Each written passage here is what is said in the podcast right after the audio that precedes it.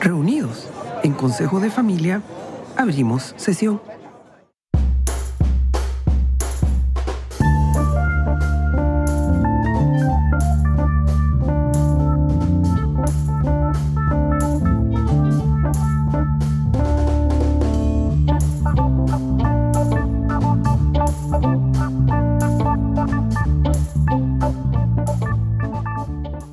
Dilema de hoy tiene que ver con los valores, su significado y su influencia en la salud del sistema familiar empresarial.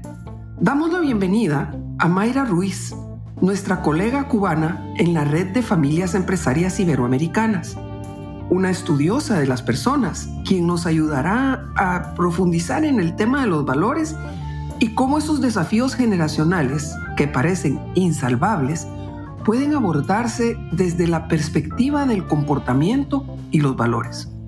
¿Podrías explicar a, los mortales cómo se estudian y creo que tú mides los valores? ¿Y qué es eso de la perspectiva de los valores? Pero antes, Mayra, sacanos de una duda. ¿Cómo llevas eso de, de cargar con la representación de Cuba en una red de familias empresarias? En un país donde la libre empresa es un antivalor por decreto ¿Existen familias empresarias? Eh, buenos días, Margaret. Eh, muchísimas gracias por esta oportunidad. Mira, sucede que hace poco más de dos años, pues se reconoció como figura jurídica las MIPIMES, donde hay propiedad privada y también estatal. Y mucho antes, ya hace varios, ya varias, varios años atrás, que existen las paladares eh, como pequeños restaurantes familiares que han ido creciendo. Yo hace poco estuve por allá por Cuba y hay muchos paladares que son familiares y que han crecido como empresas.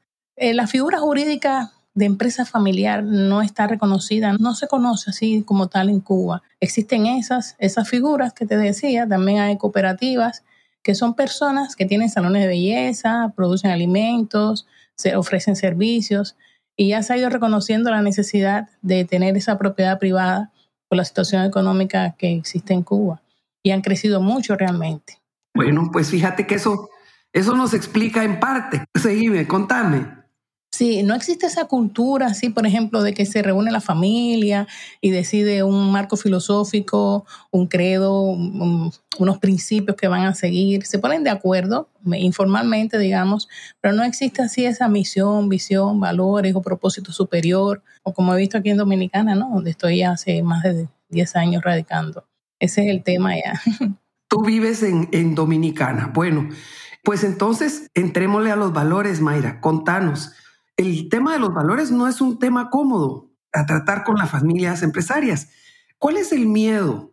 ¿Es la tensión o la congruencia, la, la coherencia? ¿Dónde está? Contanos. Mira, sucede que muchas veces no han hablado del tema. Es decir, cada generación, vamos a decir así, los fundadores, sus hijos, pues no han profundizado en qué cosa es eso que les interesa, porque podemos decir que valor, pues es de, una manera resumida, qué cosa es aquello que le importa a las personas y les permite clasificar sus propios comportamientos y las creencias. Entonces, cuando uno entra en una consultoría en la familia, ¿no? En esa primera etapa, que empieza a socializar acerca de qué cosa es eso que les mueve, qué cosa es eso que les interesa. Hay diferentes valores, porque los valores de la generación fundadora son diferentes a los de los sucesores.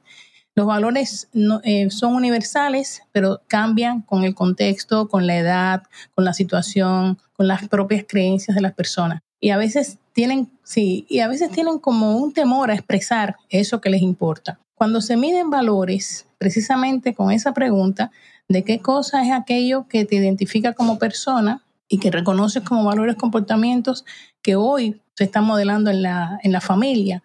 Esa es una de las preguntas en la, cuando mido valores ¿no? en las empresas familiares. Los resultados de lo que expresan los fundadores, las primeras generaciones, ¿no? son diferentes. Y a veces los padres piensan que los valores son aquellos que ya le inculcan a los muchachos desde la cuna. Claro. Sí. Entonces, no disciernen entre principios y valores. En el sentido que los principios son aquellos aspectos que le dan identidad a la familia, que esos son eh, innegociables, son imperecederos. aquello de que somos una familia humilde, que nos tratamos con respeto, ese tipo de cosas. Pero cuando tú, con preguntas poderosas, con una encuesta sencilla pero profunda a la vez, mides, identificas qué cosas está moviendo a los jóvenes y a los menos jóvenes, te das cuenta que no hay una alineación y se trabaja sobre la alineación de valores. No para que piensen igual, sino que estén hablando acerca de lo mismo y reconocer los diferentes puntos de vista. Ese es un trabajo muy bonito realmente. Lograr la alineación de valores en una familia de diferentes generaciones.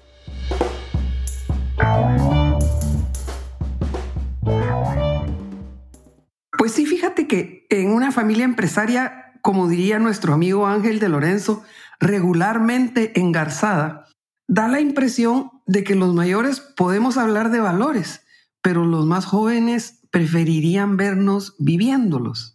¿Será ese el dilema de los valores, Mayra? Sí, también existe esa quizás un poco de incoherencia. Y eso lo ven los niños desde pequeños en cosas sencillas, digamos que llama por teléfono al padre y el mismo padre le dice, di que no estoy, yo no quiero ir a esa reunión, estando presente en la casa. Entonces ya eso son pequeñas cosas, pero van sembrando algo de que contra papá dice una cosa y está haciendo otra. Y el tema también de ellos expresarse, necesitan ser escuchados. Cuando uno mide los valores en las generaciones más jóvenes, uno de los valores que sale mucho es eh, la escucha, es decir, que les interesa ser escuchados. Como otro valor también que sale es como esa preocupación por el medio ambiente, no, por el cuidado. Eh, son valores que, los muchachos hoy día eh, tienen en cuenta y que no es que no lo tengan en cuenta las generaciones las primeras generaciones, ¿no? Los fundadores, sino que se vuelven más visibles en las generaciones más jóvenes. Sí, mira, y el desafío de los valores, la comunicación, ¿verdad tú? Exactamente. La comunicación sale también como un valor, digamos, potencialmente limitante, el control, porque no quisieran ellos tanto control, y la cautela también sale cuando esos valores, digamos, potencialmente limitantes se modelan en exceso, eh, limitan los comportamientos dentro de la familia. Sobre todo que los jóvenes con franqueza, que es otro también que sale, otro valor importante, se puedan desenvolver eh, en confianza. Ese, ese es uno de los temas. El consejo familiar es su carácter, es consultivo, tutelar, conciliatorio, propositivo y deliberativo. Es ese espacio como del propósito del que tú hablabas, ahí donde encontramos ese propósito familiar empresarial. Porque no es ni puramente emocional, ni estrictamente empresarial, y menos societario, ¿verdad? Pero es aquí donde ponemos a prueba nuestra capacidad de, de ayornar o, resignificar los valores para vivirlos. No es lo mismo, por ejemplo, hablar en, en lealtad en nuestra familia que en la empresa. La lealtad de los Corleones no es la misma de la nuestra. Un valor como la excelencia o la eficiencia tiene espacio en el sistema familiar. En la empresa, en la empresa sobre todo, sí. En la familia como tal, ellos tienen valores, digamos, más humanos. Son esos que están relacionados con los sentimientos, pero expresados sobre aspectos que les interese a ellos que se tomen en cuenta en la familia.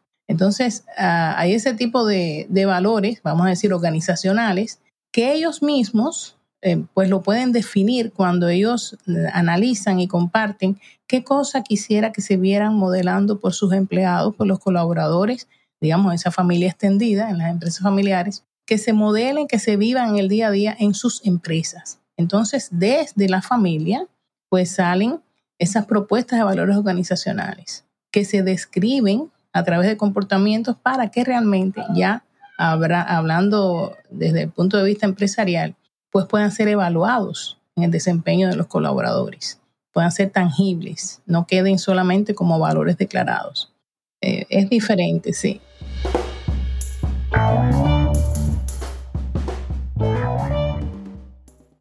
Decía el doctor Simón Dolan que la conciencia de vivir en tensión entre mis valores personales y mis valores profesionales es la principal causa de los problemas coronarios, fíjate, que sufren los ejecutivos.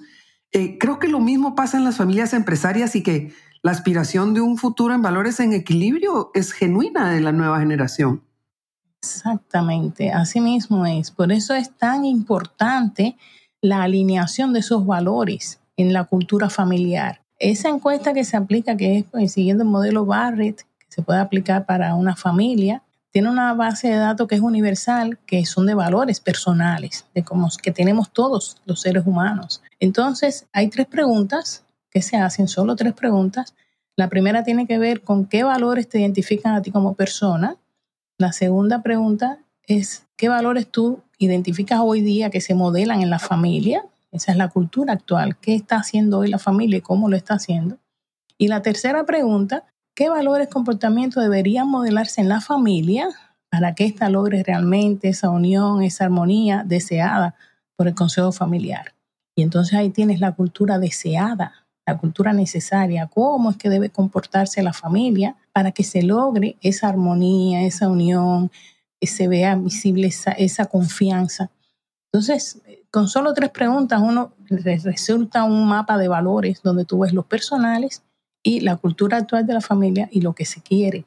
Y se trabaja en base a eso, con muchas preguntas, porque realmente la familia es la que sabe. Solo que uno como consultor los va guiando a través de preguntas. Ah, mira. Es un proceso de verdad muy importante, es lograr esa alineación. Qué interesante, tal vez por eso es que observamos ahora una creciente presencia de asesores o asesoras de confianza en los consejos familiares. Sí. Porque realmente no se trata solo de indagar y exponer, sino hacerlo desde la profesionalidad, creando las vías de superación ante, ante los inevitables conflictos ¿verdad? Pero antes de que se salgan de control y provoquen un infarto al sistema familiar con las consecuencias que ya conocemos. Exactamente. Y fíjate, Margaret, en la empresa uno de los retos que tienen los directivos, los gerentes, es minimizar esa brecha que existe entre los intereses, las necesidades, pero sobre todo los valores, digamos, personales de sus empleados, de ese sistema humano que conforman las empresas y los valores organizacionales. Entonces, cuando tú logras balancear eso y alinear lo que le interesa a las personas con lo que requiere la empresa, lo que le interesa a la empresa, porque bueno, la empresa con fines de lucro está para ganar dinero, eso está claro, pero realmente quien mueve a la empresa y lleva a la empresa a lograr ese retorno para los accionistas son los empleados, son los colaboradores. Por lo tanto, hay que tener en cuenta, es una recomendación eh, muy, muy importante, al minimizar esa brecha, lograr alinear intereses de las personas y de la organización.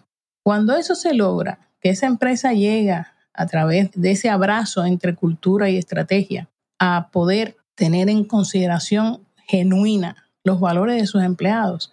Se llega a gestionar por valores y por resultados. Entonces tú logras un balance que realmente se alcanza una sostenibilidad económica. Además, por supuesto, y muy, muy fundamental, el bienestar de los empleados, que se sienten escuchados, se sienten tenidos en cuenta, se comprometen más. Y por eso es muy importante lograr esa, esa alineación, al menos ese mapa de valores para ver dónde que está enfocado. En la parte familiar, la familia cómo está enfocada y cómo está enfocada la empresa. De manera que se logre esa armonía y esa rentabilidad en las empresas familiares.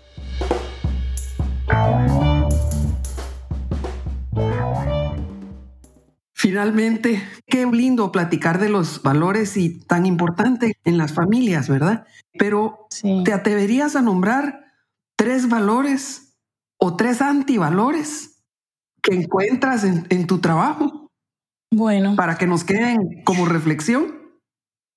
Mira, la comunicación es muy importante, eh, como, como la familia. La comunicación, el manejo de conflictos, la confianza, eh, son muy importantes. Esos tres se dan, se viven mucho.